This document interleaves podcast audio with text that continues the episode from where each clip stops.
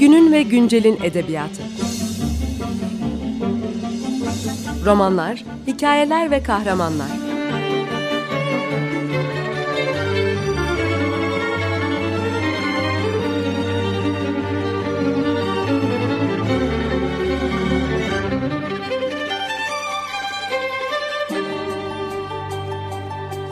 Hazırlayan ve sunan Seval Şahin.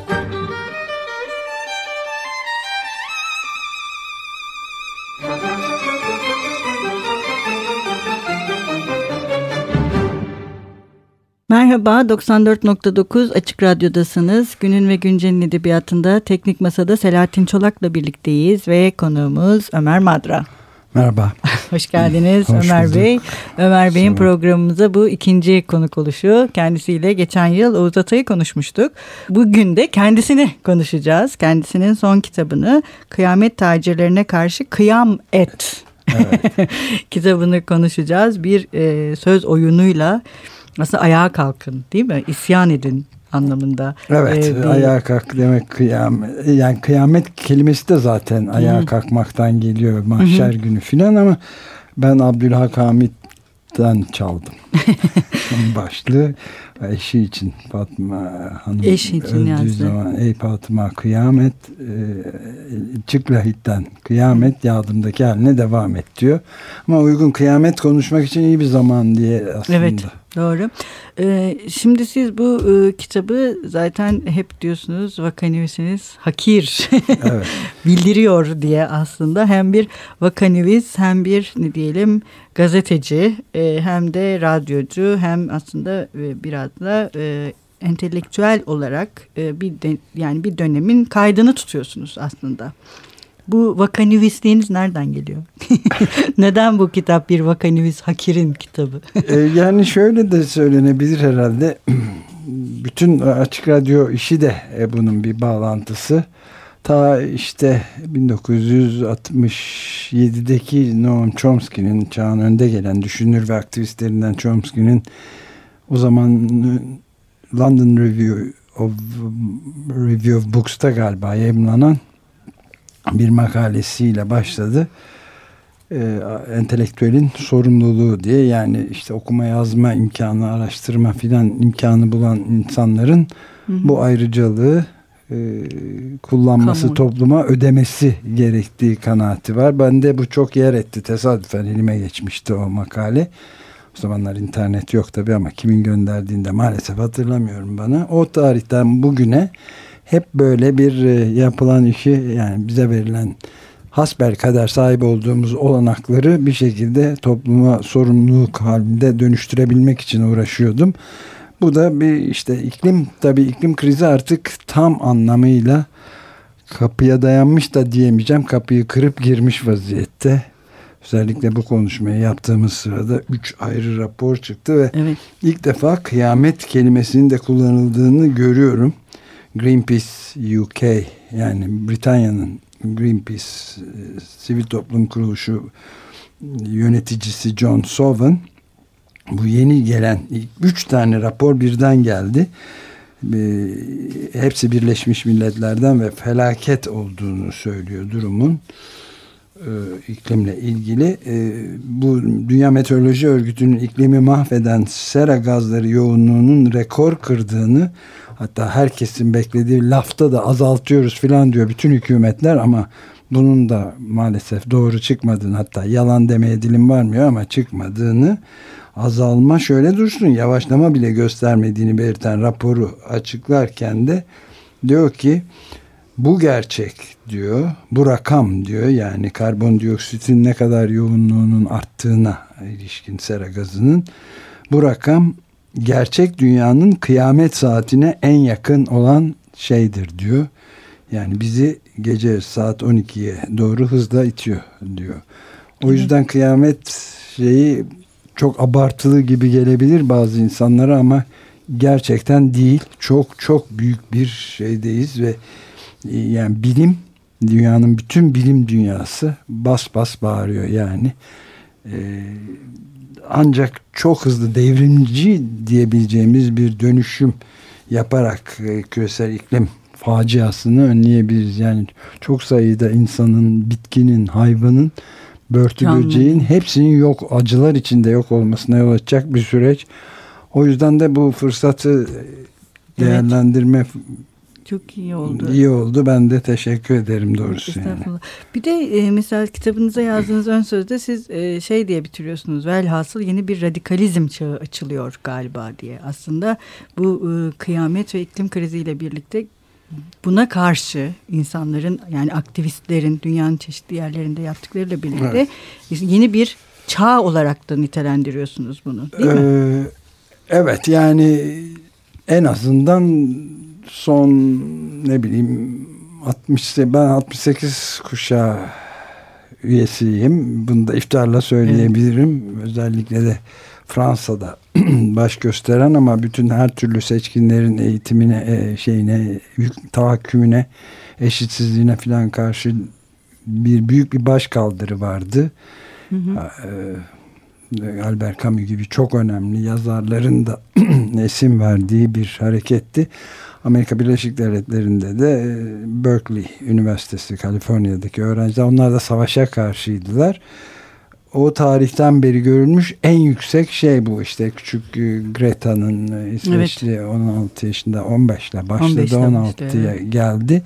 Yani geçen Eylül ayında dünyada bir kişi başlattı Greta'nın şey 7 milyon 700 bine yakın insanın bütün dünyada yerli halkları İnanılmaz şey. filan dahil ve çocukların büyük, büyüklerin de çocuklara katılmasıyla oldu. Bir de 68 demişken şeyi de söylemek lazım. Benim o zamanki 68 yıllarındaki büyük hayranlık duyduğum Jane Fonda Evet. 70'te kendini e, gözaltına aldırmıştı, tutuklanmıştı e, şeye karşı. E, Vietnam Savaşı'nda Amerika Birleşik Devletleri'nin rolüne karşı. O da her cuma günü yağmur, çamur, kar demeksizin orada toplanıyor. Evini değiştirdi. Konfor bölgesinin dışına çıktığını açıkladı. Ve Greta'dan, Greta gibi aktivistlerden ilham, aldığını söyledi. Ve, Ve hala tutuklanıyor. tutuklanıyor ve bütün arkadaşlarını da suç ortağı yapıyor. Müthiş bir gelişme var. evet. Ve 81 yaşında işte öyle bir çağdan bahsedebiliriz. Bütün dünyada eşitsizliklere ve bu adaletsizliğe karşı bir ayaklanma gözüküyor ama en tabi belirgin olanı bu iklim olması lazım. Çünkü öbürlerini bir şekilde e, pazarlıkla şuyla buyla halledilebilir belki. Ama iklim meselesinin geri dönüşü yok. Onun için de ben bütün bu konudaki Hı hı. e, gündelik yazılarımın da bir kısmını derleyip böyle bir ace, alelacele hatta derleyip Evet, çok güzel. çıkartmanın gerekli olduğunu düşündüm. Yani bir çeşit böyle mahşerin dört atlısından e, bahsedermiş gibi bir durum var. Bill McKibben da çok yakın Evet. arkadaşımız öyle bir şey yazmıştı. Hı hı. 350 orgun kurucusu. O da şey diyor yani yeni bir matematik yani dörtlü bir şey diyor iklim değişikliği için. Evet dört aşama. e, moral bir mesele yani ahlaki bir mesele bir kere. Kuşak kuşak e, ikincisi adalet meselesi kuşaklar arası nesiller arası bir adaletsizlik. Ekonomik bakımından çok ciddi bir kriz ve bir de gündelik hayatımızda her gün yaşadığımız artık seller, sular, yağmur e, ve dışında da korkunç buzların erimesi, denizlerin yükselmesi ve yangınlar. Her taraf yanıyor Kuzey Kutbu'ndan Amazon ormanlarına kadar. Dolayısıyla da bunu artık bir çeşit matematik problemi gibi ele almak gerekiyor. Hani büyük ressamlar filan haddim olmadan söylemek istiyorum. Böyle mahşerin dört atlısını filan yaparlar ya. Ben de bu Hı hı. ekonomik, politik, etik ve sosyolojik gerçekliği Evet. bir mahşerin dört atlısı olarak çizmeye çalıştım. Evet. Na, naçizane kitapta. Biraz önce 68 kuşağından işte Jane Fonda'dan kendi kuşağınızdan bahsettiniz. İşte Jane Fonda'nın o zaman Vietnam Savaşı'na karşıyken şimdi de işte e, Greta'dan ilhamla e, kendi aktivistliğini başka bir platforma taşıyıp sürdürmesinden. E, mesela Türkiye'de bu durumu nasıl değerlendiriyorsunuz? Ben işte en son Oya Baydar'ın kitabından bahsetmiştik sizinle de. Ve Oya Baydar'ın kitabıyla ilgili hatta bayağı siz de birlikte çalışmışsınız. Oya Hanım da söylemişti. Sizden ve, ve Turhan Beyden Biraz çok ilham aldığını. Aslında. İltifat ediyor. Mesela işte. o kendisiyle ilgili şöyle bir eleştiride bulunmuştu. bir öz eleştiride 68 kuşağı olarak işte biz e, işte devrimciydik ve şey devrim yapmanın e, böyle kadınlarla ya da iklimle bir e, ilgisi olmadığını düşünüyorduk. Sadece toplum değiştirmek gibi bir düşüncemiz vardı ama bu düşüncenin içinde bu iki şey nedense çok önemsizmiş gibi görünüyordu bize ve bugünden baktığımda ben kendimi çok eleştiriyorum hani o e, dönemde ve bugün artık böyle düşünmüyorum kendimi de öz eleştiri e, veriyorum demişti. Mesela siz kendi kuşağınızda ve mevcut Türkiye'deki hani bu entelektüel sorumluluk içerisinde bu radikalizm çağında e, günümüzü nasıl değerlendiriyorsunuz Türkiye özelinden bakarsak? E, Valla bütün dünya da da yani çok otokratik ülkelerde görülemiyor. Yani Rusya'da çok zor yapılıyor bu iklim şeyleri. Çünkü Putin çok otokratik bir e, tek adam yönetimi sürdürüyor maalesef. Çin'de de Xi Jinping'in hali malum yani daha yeni gelen haberlerden de Hı. görüyoruz ki özellikle Sincan'daki bu Uygur Türkleri, Müslümanlarına yapılan yani neredeyse Hitler dönemiyle eş değerde bir şey olduğunu görüyoruz. Yani toplama Soykırım. kamplarında bir, bir buçuk milyona yakın yani bir milyondan fazla e, insanı hem ücret ücretli köle olarak bu şeylerde çalıştırıyorlar bir yandan. Bir yandan da düşüncelerini değiştirmeye çalışıyorlar. Yani büyük firmalara, yabancı firmalara da çalıştırırken böyle bir durum var. Ama e, onların dışındaki ülkelerin hatta daha kuvvetli otoriter dediğimiz ülkelerde bile dört bir tarafta gördüğümüz bir hareketlik var. Azerbaycan'da da var. Bütün e, Kuzey Amerika hariç bütün Latin Amerika'yı da sarmış. Bolivya, Kolombiya, Şili ve olağanüstü şeyler. Orta Doğu'da da Lübnan mesela işte Beethoven'ın dokuzuncusunu ya, birlikte şey. orkestra evet. şefinin e, eşliğinde söylüyorlar ve Neşe'ye övgü işillerin de özgürlüğe çevirmişler. Ve kafiyeli olarak harika şeyler. Şey, Un Pueblo Unido e, Hamas Serra Vencido'yu da bir örgütlü bir halk asla yenilmezi de e, orkestra baya 100 bin kişilik bir orkestra olarak şefin, fraklı şefin söylüyorlar. Böyle bir görüntü var. Türkiye'de böyle bir ayaklanma durumu ıı, yok ama e, bu çocukların evet. son derece etkili olduğu bir e, hamlede bahsediyoruz. E, Açık Radyo'da bunun epey şeyini yaptık yani. Başta Atlas Sarrafoğlu olmak üzere 11 yaşındaki bir iklim aktivisti. Şimdi artık 12 oluyor herhalde. Ama e, çok sayıda çocuk benim kendi memleketim Ayvalık'ta da tek başına sokağa çıkan e, ve cumaları okul kıranlar var. Ege Edman gibi ve kardeşi Gökçe gibi.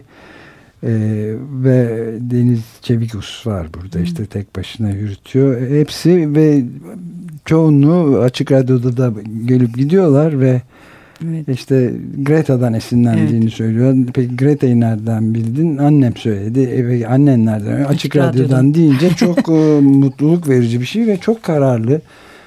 Ee, yani burada burada da yazdım galiba. Evet, sözünde Sreçko Horvat'ın e, evet.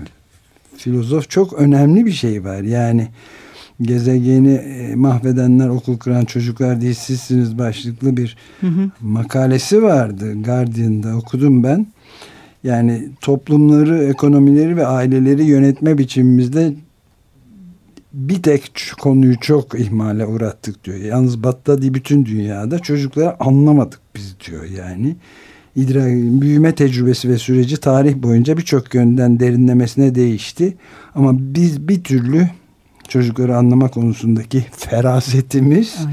bu sürece evet. ayak uyduramadı diyor anlayışımız ve şeyi de hatırlatıyor işte 43 yıl önceki Mikael Ende'nin o Momo Evet Momo çok hoş. Ya da zaman hırsızlarının ve çalınmış zamanı insanlara geri getiren çocuğun tuhaf öyküsü tas tamam bugünü anlatıyor aslında. Ben okumamıştım. o, Horvat'ı gör, Horvat'ı görünce aldım okudum ve müthiş kendi de çiz, Mikail'in de üstelik çizimleri de kendi yapmış. Önce Kabalcı'dan çıkmış bir kitap bu. E, ve müthiş yani. E, Tam da bugün anlatıyor. O Jules Verne'in şeyleri gibi işte dünyayı e, daha önceden görüp bütün bu teknolojinin nereye gideceğine dair Evet. kitapları gibi Momo'da çocuklar için aslında çocukların yazılmış bugün ve çizim ama şey çok ilginç yani bugünün bu işte duman adamlar Hı hı. diye adlandırılan bayağı zengin kesim halkı tüketimle filan siz oturun uğraşın biz paraları kazanalım diyen e, bütün toplumu da kontrol etme mekanizmasını anlatan ilginç bir kitap. Yani yetişkinlerle çocuklar arasındaki ilişki, o tuhaf ters ilişkiyi bugün gibi Greta'da gibi de Momo'da bir kız çocuğu işin hoş tarafı. Biraz daha küçük galiba 8 daha küçük evet biraz Öyle evet, bir şey. yaşında. Fakat e, yani büyük bir yükseliş var. Türkiye'de de bunu net Evet. olarak görüyoruz ve önüne öne alınmaz bir şekilde geç. Yani koskoca o korkunç Çin'de bile Evet. dünyanın en bence bir numaralı e, Kuzey Kore ile beraber en korkunç yönetimi Çin'de. E, ama orada bile bir ya da iki üstelik bir- en az birisinin de kız çocuğu olan böyle direniş tek başına Direnmeye direnmeye devam eden çocukları da görüyorum. Öyle bir çağ dememin sebebi de o. Zaten işte şeyde e, Michael, Sonrasında- Michael Eman de açıkça söyledi. Yani dünyanın en önemli iklim bilimcilerinden bir tanesi profesör. E, bugün yani hür dünyanın lideri de Greta'dır diyor öyle Evet. Amerika gibi filan sanmayın diyor ve çok önemli tespitler bunlar. evet. Yani Yani siz de zaten şey çocuktan alın haberi ve takipte kalın. diye Evet. Bitiriyorsunuz. Ee, yani ön sözünüz öyle bitiyor. Peki yani şeye ne diyorsunuz işte biraz başladık konuşmaya bu radikalizm çağının çocuklarla yani çocukların büyükleri ateşlemesi ve o isyanın e, hani var ya bize size yeni gelecek hazırlıyoruz. İşte sizin geleceğinizi oluşturan büyükler. Hani bu hikayeye ya artık inanmayan çocukların Evet. ve artık tamamen var olan bütün siyasetler üstü hani daha radikal devrimci e, bir çözüm bulmak için çocukların ayaklanması ve dünyanın her yerinde çocukların bunu yapması. Kitapta zaten Avusturya'daki bir e, gösteri sırasında yine çocuklarla yapılmış söyleşinin de e, Evet. açık radyoda yapılan bir Avustralya'da evet. Avustralya'da yapılan bir söyleşiden de e, yine bölümler var. E, bu ancak çocuklarla mı mümkün olabilirdi sizce? Yani şöyle bir değerlendirme var. Bu meselenin dünyanın e, bir bir avuç şirketin bütün dünyayı aldatarak e, kar hırsı uğruna aksini söyleyerek bu konuda şüphe yaratarak tıpkı sigarada bir zamanlar yapmış oldukları gibi aynı kişilerin aynı PR ve reklamcıları kullanarak üstelik çok acayip. Naomi Oreskes'in a- bilim tarihçisi hem bu konuda bir kitabı bir de e, filmi var e, şüphe tacirleri diye ama son yazılarından bir tanesinde net olarak ortaya koyuyor ki çok önceden beri biliyorlardı. Sigaracılarla yani bir şey yapmaz abi bize bir şey olmaz abi. Annem niye sigara içmiyor diye reklamlar yapan filan insanların şimdi iklim değişikliği mi kömür mü ne güzel tertemiz şeyler petrol filan diyen insanların hakimiyeti var. Ama bunlara karşı çocukların bunu yemediği açıkça yemediği bir dönemden geçtiğimizden eminim. Ve galiba kimin söylediğini şimdi çok net olarak hatırlamıyorum ama bu meseleyi bu düzenbazlığı tarihin bilime karşı ve bütün insanlığa dünyaya aleme karşı aslında yapılmış en büyük sahtekarlığını fark eden ilk kuşak şimdi ve bunu düzeltebilecek tek kuşakta şimdi e, diye Evet. bir laf var. Bu çok doğru, Doğru. bence. E, yani Greta Thunberg'in e, aslında bütün o Birleşmiş Milletler bilim heyetlerinin filan da söylediğinin ötesinde bütün dünya liderlerine ve zenginlere Davos'ta filan söylediği, haykırarak söylediği bir şey var. Yani geleceğimizi çaldılar, çaldınız ve bunu e, bize bıraktınız bütün yükü. Bunu değiştirmek üzere geliyor. Değişimin kendisi biziz ve peşinizi bırakmayacağız. Bu ne cüret dediği de zaten o işte şeylerinde aldığı hı hı. E, Greenpeace'çilerin filan. Böyle bir e, dönemden geçiyoruz. Çok önemli bir e, çağ olduğunu düşünüyorum ve çok az zaman var. Yani önümüzdeki evet. işte Aralık Aralık'ın başında birkaç bir hafta sonra filan şey başlıyor COP 25 25 senedir bu kepazelikle uğraşıyor ve bir arpa boyu yol kat edemedi. Sonunda çocuklara kaldı iş. Şimdi onda neler olacağını göreceğiz ama Greta net olarak dünyaya Greta Thunberg İsveçli 15-16 yaşındaki iklim aktivisti diyor ki e, bunu bu, bu sene e, hallettik hallettik diyor öyle yüzyıl sonuna kadar bekleyecek falan bir durum yok diyor. E, ben şeyi de fark ettim. Yani bunlarla çok uğraşıyordum. Yıllardır açık radyoda da işte çeşitli yazıp çiziyordum. Köşe yazıları da bir takım. E, radyoda her zaman söylüyorduk. Fakat bu çocukların bu olağanüstü dönüştürücü gücünü tıpkı Horvat'ın söylediği gibi fark etmediğimi de ancak bu Greta'larla filan fark ettiğimi atlaslarla evet. denizlerle ve e, Ege'lerle fark ettiğimi anladım. Çok da ilginç bir şey. Bir arkadaşım ismini vermeyeyim. Şimdi çok e, e, çok uzun yıllar önce ilkokul 5. sınıftayken bir kompozisyon ödevi yapmış. Onu gösterdi eşi. Ee, 11 yaşında 5. sınıf öğrencisi bir kız ee, o zamanlar farkındaymış. Benim de arkadaşım aslında da. Yeni fark ediyorum görünce. 10 ee, tane 10 soruda cevap verin demiş öğretmenleri kompozisyon ödevinde. Ee, bizden ne bekliyorsunuz büyükler Hı. olarak bizden diye. Harika cevaplar var ama bir tanesi çok çarpıcı oldu. Beni benden büyüklerin ve benden küçüklerin önünde mahcup etmemenizi bekliyorum diyor. Yani demek ki çocuklarda var da biz kavramamışız durumu artık son şeydeyiz evet. yani. Büyüdükçe yalanlara daha çok inanıyoruz evet. çünkü çocukken. evet, çocuklar Çok, yeni. Evet, çocuklar, Hele Greta evet. Thunberg hiç yani evet. yalan söylenemiyor çünkü Asperger sendromu var zaten. Evet. Onlara yalan söylenemiyor biliyorsunuz yemiyor. bir de yine kitapta e, yine bu iklimle birlikte mülteciler yani mültecilerin de evet. e, yine e, en çok üzerinde durduğunuz konu bu.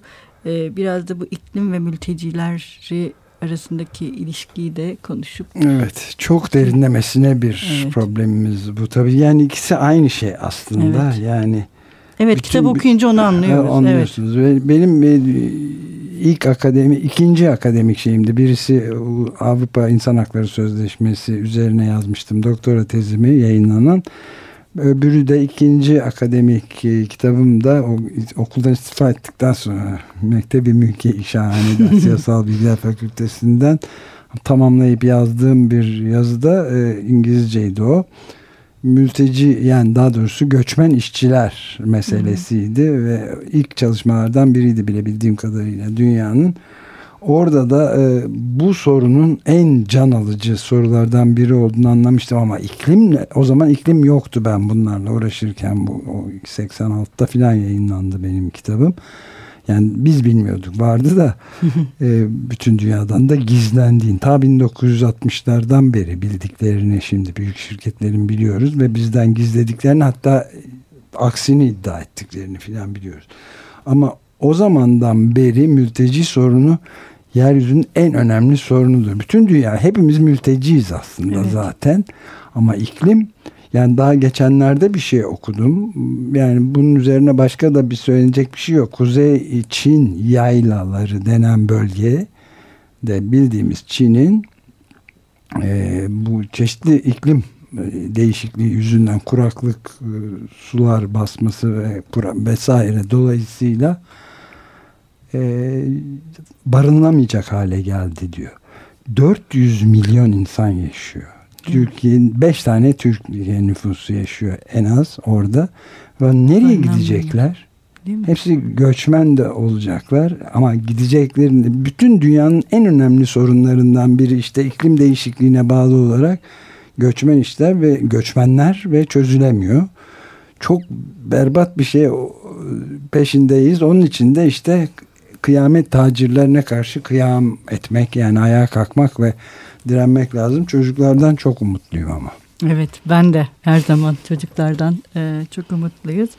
E, Ömer Bey çok teşekkür ederiz. E, gerçekten ben e, çok e, eğer bütün zaten bunların hiçbirisi düzelmezse radikal bir şekilde ortalıkta dünya kalmayacağı için ne sanat ne edebiyat hiçbir şeyde kalmayacak. Evet yani aynen tamamen öyle. Her şey yok olacak. Yani, o yüzden e, bir an önce yani en büyük adaletsizlik aslında işte George Monbiot ile bitirelim. Yakından takip etmeye çalıştığımız bir yazar ve aktivist. E, henüz doğmamış insanların e, bu dünyanın nimetlerinden bizim gibi yararlanmasına imkan tanımamak. Yani bundan daha büyük bir adaletsizlik olur Evet, mu? olamaz. Doğduklarında bulamayacaklar yaşayacak bir dünya. Ne biçim iş bu yani? Evet doğru. O yüzden yaşanabilir bir dünya için bir an önce Mutlaka kıyam etmek. Kıyam etmek gerekiyor evet. diyoruz. Çok teşekkür Çok, ederiz. ben çok teşekkür ederim Seval. Ee, Bugün e, Günün ve Güncel'in edebiyatında Ömer Madra'nın son kitabını Kıyamet Tacirlerine Karşı Kıyameti konuştuk. Hoşçakalın, görüşmek üzere. Günün ve güncelin edebiyatı. Romanlar, hikayeler ve kahramanlar.